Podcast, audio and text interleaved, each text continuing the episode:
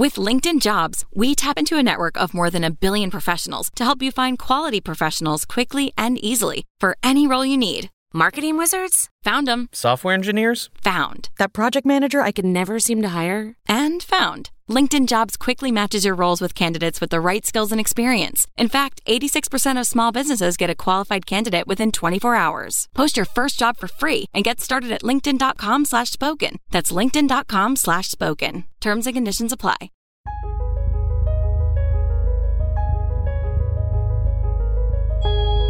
Some crimes are so heartbreaking or shocking that they earn the label Crime of the Century.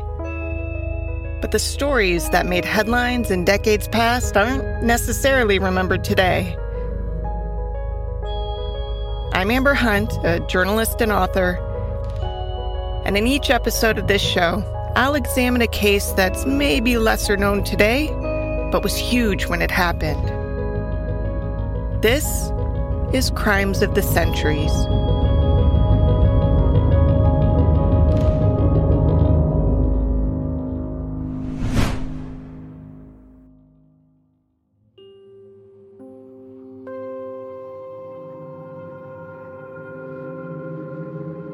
If you listened to last episode about the murders in Villisca, you'll know that authors Bill James and Rachel McCarthy James spent years sifting through old newspaper accounts of grisly axe murders. Several of the murders that they examined, but which they do not believe was the work of the Villisca killer, are worthy of their own episodes. So much so that I probably could do half a season just looking at various familicides in the early 1900s.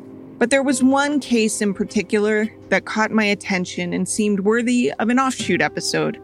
A case so unknown that there was no documentary or newsreel to help tell the story.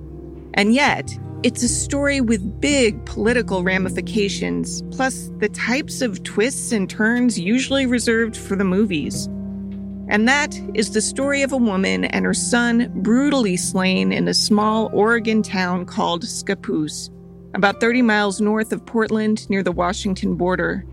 At least today's Scappoose is a small Oregon town. Back then, it was an unincorporated village with fewer than 200 residents. So there was a small family, Mr. and Mrs. Frank Wehrman, who lived in a tiny little mountain town in Oregon called Scappoose.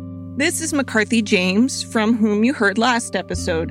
She helped write the book The Man from the Train, which centered on the serial killer that she and her co-author dad, Bill James, believed committed the crime in Villisca, Iowa. The Jameses also highlighted this case in a tangential chapter. The year was 1911. William Howard Taft was in the White House. America was a nation of 90 million. Life in this time was simpler. There was no television or radio, and coal cost less than $5 a ton. 1 out of 4 Americans owned a horse, but if you owned a car, you were 1 in 200.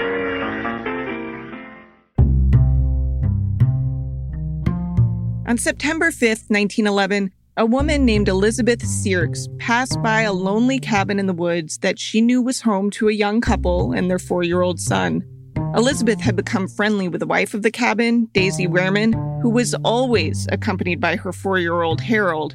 The husband of the cabin was Frank Wehrman, a baker who spent his work weeks a train ride away at his job with the New York bakery of Portland. The Wehrmans were new to the area, having bounced around several states, most recently from Washington. The couple had married in Iowa, their birth state, on September 6, 1905. Frank would come home on the weekends and spend all of Saturday with his wife and son before shuttling off back to Portland. At least, that was usually the case. It just so happened that the week before the murders, he stayed home from work because he was sick. He returned by train Sunday afternoon. As Elizabeth passed by this Tuesday morning, something caught her eye. She noticed that the front door was padlocked, which was odd. She had never seen the door padlocked before. Curious, Elizabeth approached the cabin and peered through a window. She spotted the wife of the couple, the woman, Daisy Wehrman, lying on the bed with her child. She tried to rouse them by knocking the door, but they didn't rise. Elizabeth found this odd, but figured they must be deep in sleep. And since she had no way to get past the padlocked door anyway, she went back home. When she returned the next day and saw Daisy and Harold lying in the same positions as she'd seen the day prior, she alerted the sheriff. Sheriff A.E. Thompson wasn't stationed in Scappoose. He served all of Columbia County and called St. Helens his home base, but he just so happened to be in Scappoose on this Wednesday, so he rushed to the Wehrman's cabin and busted down the door. The scene that greeted him and his deputies was horrific. Daisy and Harold lay dead together on the bed. Daisy was half nude. It was pretty apparent right away that it was sexual assault. Her clothes were pushed up. She was exposed. It appeared from the condition of Daisy and Harold's bodies that they had been dead for several days, which was one of the typical hallmarks of the cases featured in the book, The Man from the Train. The case had other overlaps with those cases as well. There were train tracks somewhere in the vicinity. The house where the murders occurred had been locked up by the killer when he left, and it was clear an axe was used. But once McCarthy James and her dad looked a little closer for their book, they decided it's highly unlikely that the Villisca madman committed this crime too. And that's because, first glance aside, Daisy and Harold hadn't been axed to death. They had been shot. The axe wounds were post-mortem, and while Daisy's skull was smashed in with the blunt side of the axe, Harold had been struck with a blade. It was rare that the man from the train used the blade, and when he did, there seemed to be a logical reason. Like one time when it appeared the man of the house had fought back, causing his killer to swing wildly rather than kill with a single controlled bash, as was his custom. The man from the train almost always used the blunt side, and McCarthy James has a theory as to why. The big thing is that a sharp axe might get stuck in there, and it's harder to pull out. So then if you get it stuck in, you're being less efficient. You're not going to do it as quickly. Nobody's going to wake up and mess up your whole scheme, basically. So if it wasn't the serial axe killer tormenting the nation, who killed Daisy and Harold? With LinkedIn Jobs, we tap into a network of more than 1 billion professionals to help you find quality professionals quickly and easily for any role you need. Marketing wizards? Found them. Software engineers? Found. That project manager I could never seem to hire? And found. LinkedIn Jobs quickly matches your roles with candidates with the right skills and experience. In fact, 86% of small businesses get a qualified candidate within 24 hours. Post your first job for free and get started at linkedin.com/spoken. That's linkedin.com/spoken. Terms and conditions apply. Once Daisy and Harold Wehrman's bodies were examined, the cause of death became clear. Daisy had been shot 3 times at such close range, each shot left powder burns on her body. Any one of the shots would have been fatal. Her son was also shot 3 times, again at close range. Each of those 3 bullets went into the little boy's head. As the sheriff investigated the scene, he noticed an important clue. Near the bodies were some strewn pieces of mail, as well as a still-wrapped newspaper dated September 4th. That's 2 days before the bodies were found. The sheriff knew the neighbor had unwittingly seen the bodies September 5th, so the newspaper firmed up the date of death. It must have been Monday, September 4th. This was supported by the fact that Daisy was known to make 3 loaves of bread on Mondays, and in the cabin, there were 3 freshly made loaves of bread still in the pan. Now, the Wehrman cabin wasn't in Scappoose proper. No, it was up in the hills above Scappoose, very frontier-like. People got their water from the local stream and built what they could with the tools that they had. This is Duke Smith, a retired deputy sheriff from neighboring Montauk County. According to the Oregonian, there's only 12 people living in the area at the time of the murders. Now, back in the olden days, homes were so spread out that mail wasn't delivered to houses like it is now. Instead, it would be delivered to post offices. And when one person from a neighborhood stopped by to grab their parcels, they often picked up the rest of the mail for their neighbors and deposited it in a designated community mail spot closer to that part of town. Or, they'd hand deliver it in a friendly neighbor kind of way. Sheriff Thompson checked with the post office and learned from a clerk that on Monday, September 4th, a local man named John Arthur Pender had picked up the Wehrman's mail. The sheriff and one of his deputies had already made note of Pender when they came into town. He seemed nosy about where they were headed and strangely certain they'd be there a while. So this new detail was interesting. Pender was a 32-year-old man who lived nearby in a tent. Now, if you're wondering why he lived in a tent, so am I. His wife lived with him, too. It couldn't have been a comfy arrangement in Oregon, but so it goes. The tent was about 3/4 of a mile away from the Wehrman's cabin. The sheriff kept digging. Investigators had noticed a package from a local resident in Wehrman's house, a package with hand-sewn curtains inside. They had come from a neighbor named Rachel Bates, and Bates hadn't mailed the curtains to the Wehrmans. That would have been silly, to leave the heart of town to go to the post office to mail something back to a neighbor.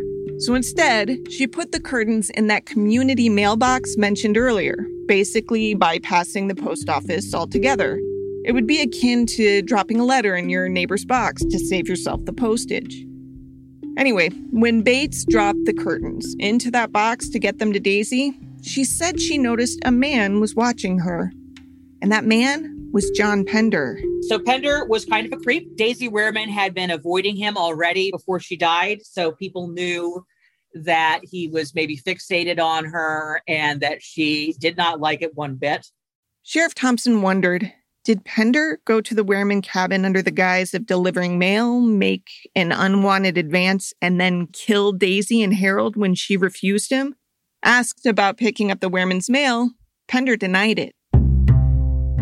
He said he sometimes did that for them, and he did pick up some neighbor's mail on that Monday, but he insisted there'd been nothing in the mail for the Wehrmans that day. But there must have been. The newspaper found near Daisy wasn't a local publication. It was from Iowa, mailed to her by her mother. It had been dated September 1st, so the earliest it could have possibly arrived in Oregon was September 2nd. Rachel Bates, the curtain maker, said she had been the one to pick up the Wehrman's mail that day, and there'd been no newspaper in the bundle. September 2nd was a Saturday. No mail came on Sunday. So that left September 4th, the only day remaining that the newspaper could have been delivered while Daisy was still alive. Investigators asked Pender for an alibi. He said that the evening Daisy and Harold were likely killed, he was in his tent reading, alone, which is convenient. But another tent dweller nearby said there was no light coming from Pender's tent that evening. That wasn't all. Often the first indication that something was wrong was that somebody didn't do their chores. Somebody didn't milk the cows. Now the cows are making noise.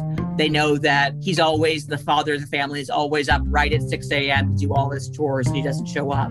That's often the first sign that something is wrong. And that was part of why they suspected Pender as well, actually, because he didn't do his evening chores the night they believed that Daisy Wehrman was murdered. And the fact that he didn't do those chores at the usual hour, 7 p.m. or whatever, and instead did them in the middle of the night was a big clue. Pender didn't do his chores, and he didn't wind his alarm clock, as was his habit. Police got the clock detail from a neighbor from whom Pender had asked the time on Tuesday, explaining that he had forgotten to wind his clock the night before. Also, a .38 caliber gun, the same caliber used in the killing, was reported stolen from a cabin in the area. The owners of that cabin knew Pender, and Pender had a key to their place. Pender knew they kept a handgun in a trunk because he'd borrowed it before. Before the murders, that trunk had been pried open and the weapon stolen. Later, a hammer was found in Pender's tent that had bits of metal on the claw edge. Metal that seemed awfully similar to the lock on the molested trunk. And also Pender was found with scratches, defensive wounds, stuff under his fingernails, very guilty looking. So Pender was arrested, but Pender's father was a cop. This, of course, complicated matters. Cops will protect other people. Cops will protect their family. Pender's father, James F. Pender, was a detective in Ogden, Utah. There's never been much written about him. But Duke Smith, the retired deputy sheriff you heard from earlier, did some research for an article he wrote in 2013, published by the Columbia County Museum Association. The material that I read was that his dad was a railroad detective. The elder Pender swooped in to help his son. He hired private investigators and enlisted support from high-profile people both in Utah and in Oregon. It helped that John Arthur Pender, the son, was a veteran, according to Smith. He had his main support came from, I think, people, fellow troopers who were in the Spanish-American War with him, and the Veterans Association associated with that war, and provided information that bolstered his character, gave good commendations on his behavior, and so forth. But the Columbia County Sheriff and prosecutor stood their ground. In October 1911, about a month after the slayings, they brought the evidence to a grand jury, which indicted Pender for first-degree murder. I think most of the people out in Columbia County were convinced they had murdered the Wehrman wife and son. They might have been convinced, but there's no denying the case was entirely circumstantial, which made it tough for the jury. After a 2-week trial, they couldn't reach a consensus and came back with no verdict. Pender stayed in jail awaiting his second trial. A lot happened on the national front while he waited. Theodore Roosevelt had served 2 terms as U.S. president between 1901 and 1909 and had supported his successor on the Republican ticket, William Taft. But after a term of Taft, Teddy wasn't thrilled with the guy after all. He considered Taft too conservative. So Teddy created his own progressive party. The 1912 campaign was bitter. Roosevelt attacked Taft's conservatism and called for a new nationalism with sweeping progressive reforms, workmen's compensation, minimum wage, and child labor laws. The Democratic nominee was Woodrow Wilson. With Republican loyalties divided, Wilson won the election of 1912. Roosevelt carried only 6 states, Taft only 2. Citizens at the time seemed torn on a lot of fronts, including capital punishment. Newspapers from the time show there was a debate raging in multiple states over whether the death penalty should be kept or abolished. That debate was especially contentious in Oregon, where Pender awaited his second trial for 2 years. When it finally happened, the results weren't what he had hoped. The jury deliberated for 18 hours and found Pender guilty and recommended no mercy. In October 1913, he was sentenced to death. This helped ignite the whole capital punishment debate even further because a lot of people thought he was innocent, especially his cop father. One newspaper reported, quote, "The father spent much of his life savings seeking to disprove the evidence against John," end quote. Pender's mom was just as supportive. She penned a letter to the editor that ran in a little newspaper called the Ogden Standard in September 1914, pleading that her son's life be spared. She wrote, quote, "A more unpardonable crime is about to be committed than that of which my son stands falsely accused and convicted. It is morally wrong to convict a man of a capital offense where a reasonable doubt of guilt exists," end quote. The entire region was split over whether Pender seemed guilty or not. He appealed the verdict, in vain, in 1914. But even people who thought he was guilty had trouble with the idea that he should be put to death on the evidence presented. The general feeling was that, geez, is there really enough here to send him to die? Shouldn't we be 100% sure when death is the punishment? Pender's family hired private investigators in hopes of finding alternate suspects. Remember, because law enforcement agencies were so understaffed and underfunded, private agencies played big roles in solving crimes. Broadcasting from an official conclave of the William J. Burns International Detective Agency, the world's greatest association of private investigators. The greatest mystery stories of all, the true mystery stories, are the everyday work of these hawk-eyed super sleuths who are surrounding us right now. Their information sources cover the earth, India, Asia, Europe, Africa, South America, everywhere. Look out. There may be one behind you right now. The trouble with private investigators is that they often tailor their solutions to a crime to the hopes of the person who hired them. In other words, of course, a PI hired by Pender's family would argue that John Arthur was innocent, and that's what the guy signing his checks wants him to argue. But to overturn a conviction, this PI needed to find a smoking gun, and he didn't. Eventually, though, the Penders did catch a break. But then a few years into his conviction, a man confessed to the crimes. A man in a mental institution confessed to the crimes. A different man entirely. Another neighbor who had never been considered at all by investigators said he had killed Daisy and Harold in an attempt to frame Frank Wehrman, Daisy's husband. His reason, he said, was that Frank had shot his father's dog. And the guy somehow figured killing Frank's family and framing him for their murders was a proportional response. The man's name was John Sierks. The surname should sound familiar. It was his mother, Elizabeth, who had found the bodies in the first place.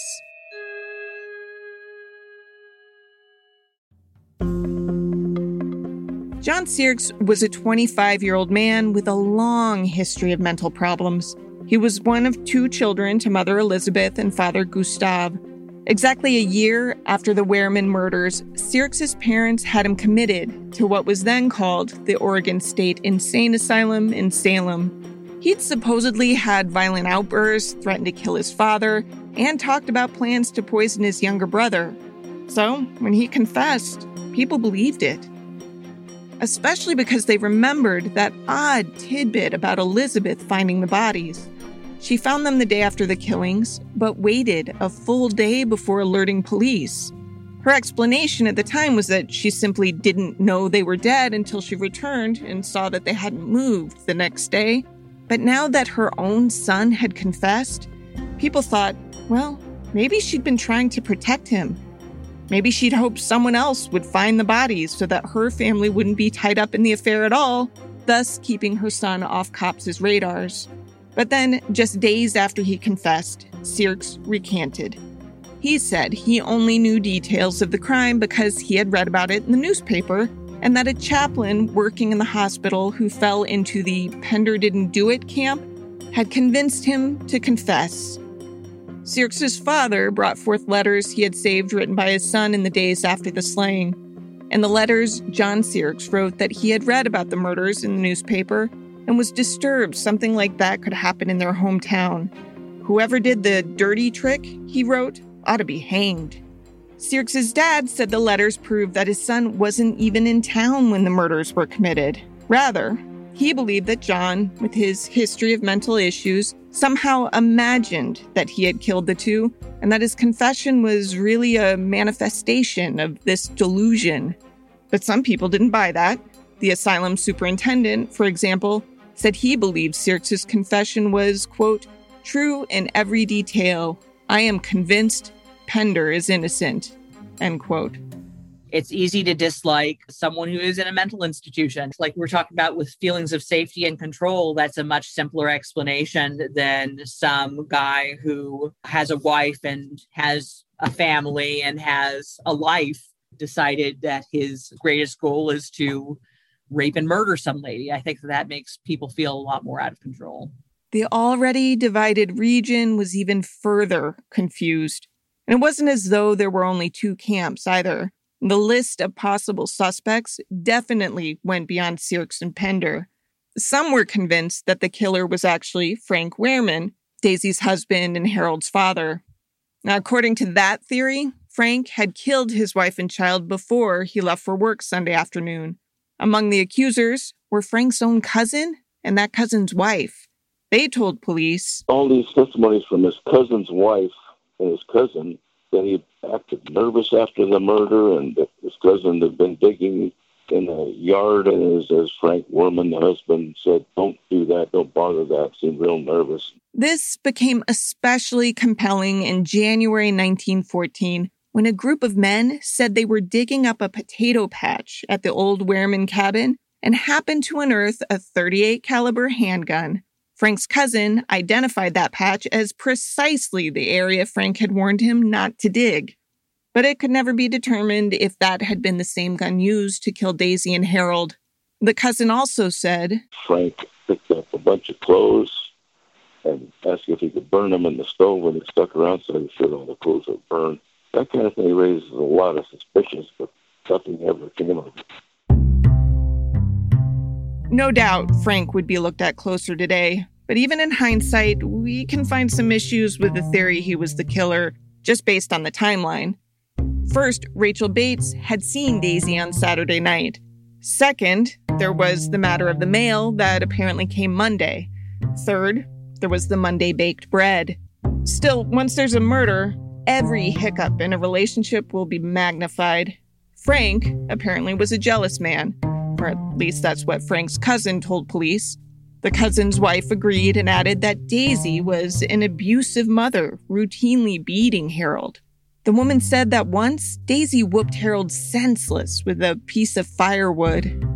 These two were really the only character witnesses against Frank, though. And some of their statements sound pretty contrived. And for example, they said that after the coroner's inquest, Frank came to stay with them and seemed fidgety. He would look out the windows as though worried someone was after him. Well, his wife and child had been viciously murdered and he didn't know why. So it is possible he could have thought somebody was determined to wipe out his whole family, which could include him. If ever there were an understandable time to be paranoid, this might be that time. For the most part, everybody was convinced that Frank Wehrman had nothing to do with it.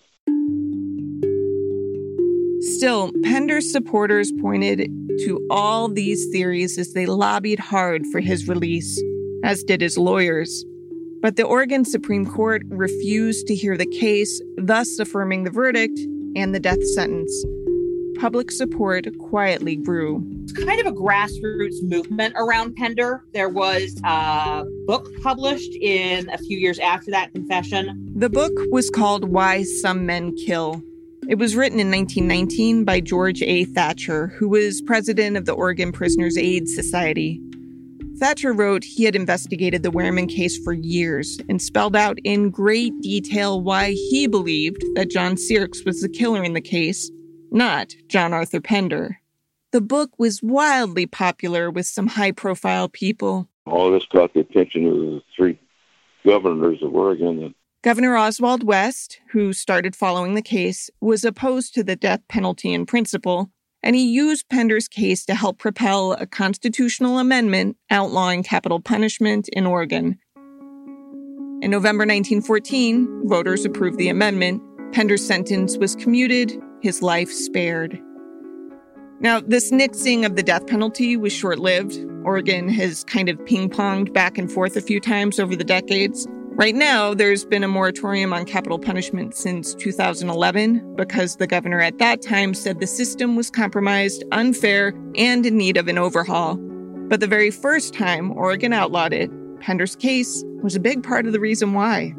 Pender's father lived to see his son's sentence commuted, and then he died the next year. People loyal to James Pender kept fighting for his son's release. There was a lot of pressure to release Pender, especially, I think, after his father died. People knew how deeply his father wanted his son out of prison and kind of felt sympathetic towards him. And I think that engendered some sympathy. Commutation was not enough. I mean, if you think a guy is innocent altogether, a sentence of life in prison isn't your end goal. They asked one governor for a pardon and then another. Finally, in September 1920, Governor Ben Olcott hand-delivered an unconditional pardon to Pender in prison. Olcott said he didn't think Pender got a fair trial. Tears filled Pender's eyes as he promised Olcott would never regret what he had done. The next day, his tearful mother embraced him and brought him to her home. The Oregon Daily Journal described Pender reuniting with his wife. Quote, "In the pouring rain and howling wind of 1 o'clock Sunday morning, John Arthur Pender, pardoned from the state prison and declared innocent of the crime of murder by Governor Olcott, met his wife under the trees of the parking in the block between 21st and 22nd Streets on Hoyt. The tall form of a woman wrapped in a tan raincoat ran out of the darkness straight into Art's arms. Pender, equally tall and gaunt from the prison confinement and worry, dropped the ancient-looking leather suitcase he was carrying, and gathered to his breast the woman who had never lost faith nor hope and who had worked and waited for that hour of vindication." End quote. It all sounds so lovely. But the thing is, even though Pender is still listed on the National Registry of Exonerations, many believe that he was the murderer after all, because he was caught trying to do it again.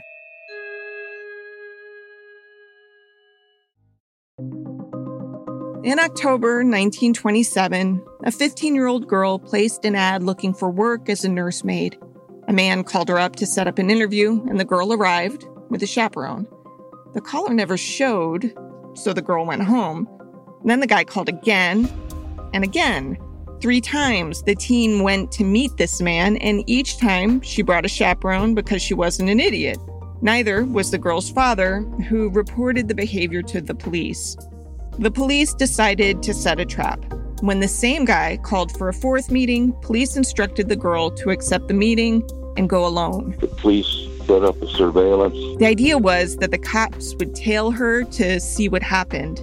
When the man and girl met up, he asked her to come to his house, which he said was within walking distance. And Pender tried to talk her into going down a lonely road past a forested area and threw her to the ground and tried to strangle her. 3 officers followed, but not closely enough. The man took the girl into a brushy area, tore off some of her clothes, and started choking her. He told her that if she screamed or made a loud noise, she would kill her. As police finally arrived, 1 newspaper report describes that he had a hammer raised over his head, poised to smash in the girl's skull. The man had answered the ad as Frank Miller, but once in custody, some veteran officers recognized him, so he copped to his real identity, John Arthur Pender. For 7 years after he had been pardoned, Pender seemed to have led a quiet life. But with his arrest and the attempted murder of a teenage girl, police began to believe he had actually been quite busy after his release from prison. They began looking at all unsolved murder cases to see if he might have been connected, and they became convinced that he was responsible for at least one.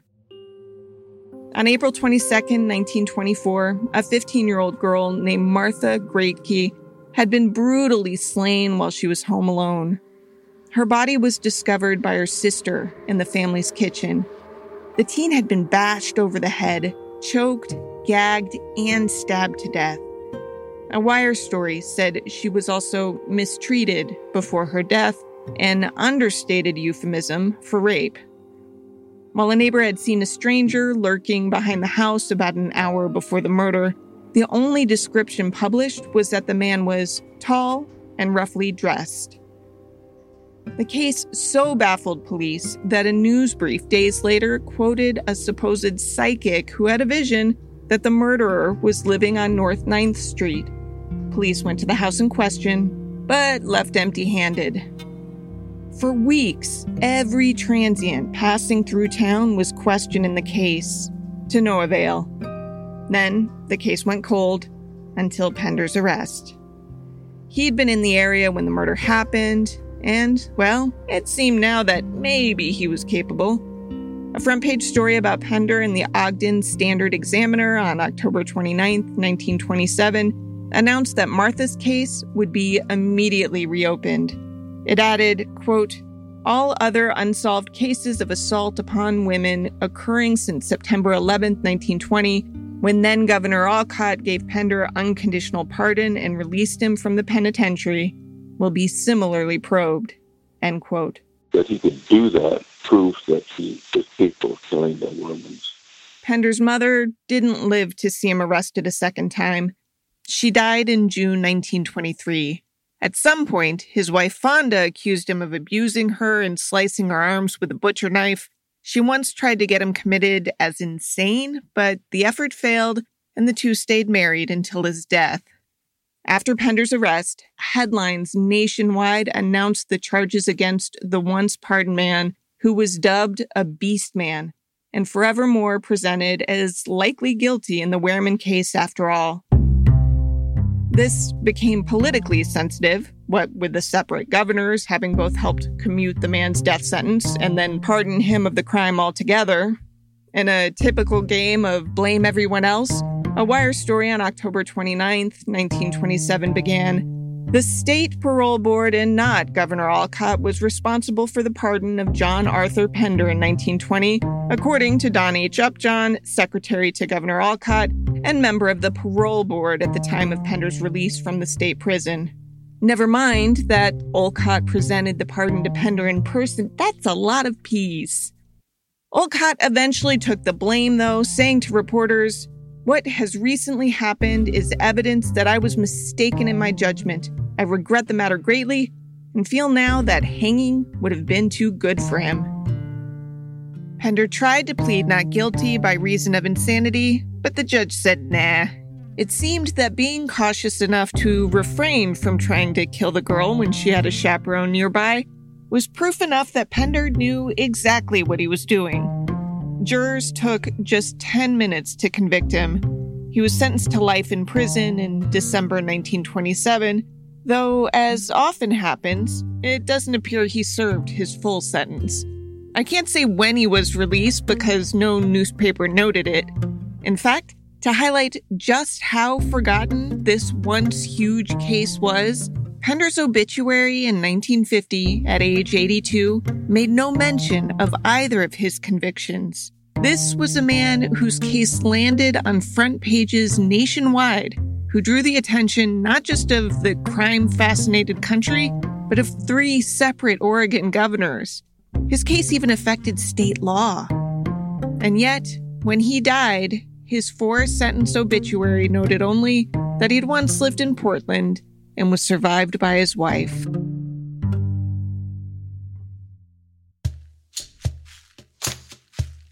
To research this story, which had less material available than most cases covered here, I interviewed author Rachel McCarthy James of The Man from the Train and Duke Smith, who wrote an article for the Columbia County Museum Association, upon which I also relied.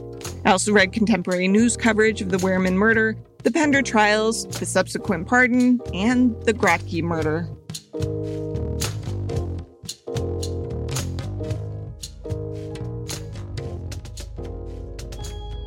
Crimes of the Centuries is a production of the Obsessed Network. To learn more about its shows, go to obsessednetwork.com. This case was researched by me, Amber Hunt, and produced by Garrett Tiedemann. Original music is by Bruce Hunt and Andrew Higley. Other music comes from Blue Dot Sessions. If you like us, help us out by rating and reviewing us on Apple Podcasts. For more information or to recommend a case, go to centuriespod.com. On Instagram and Twitter, we're at CenturiesPod. And check out the Crimes of the Centuries podcast Facebook page.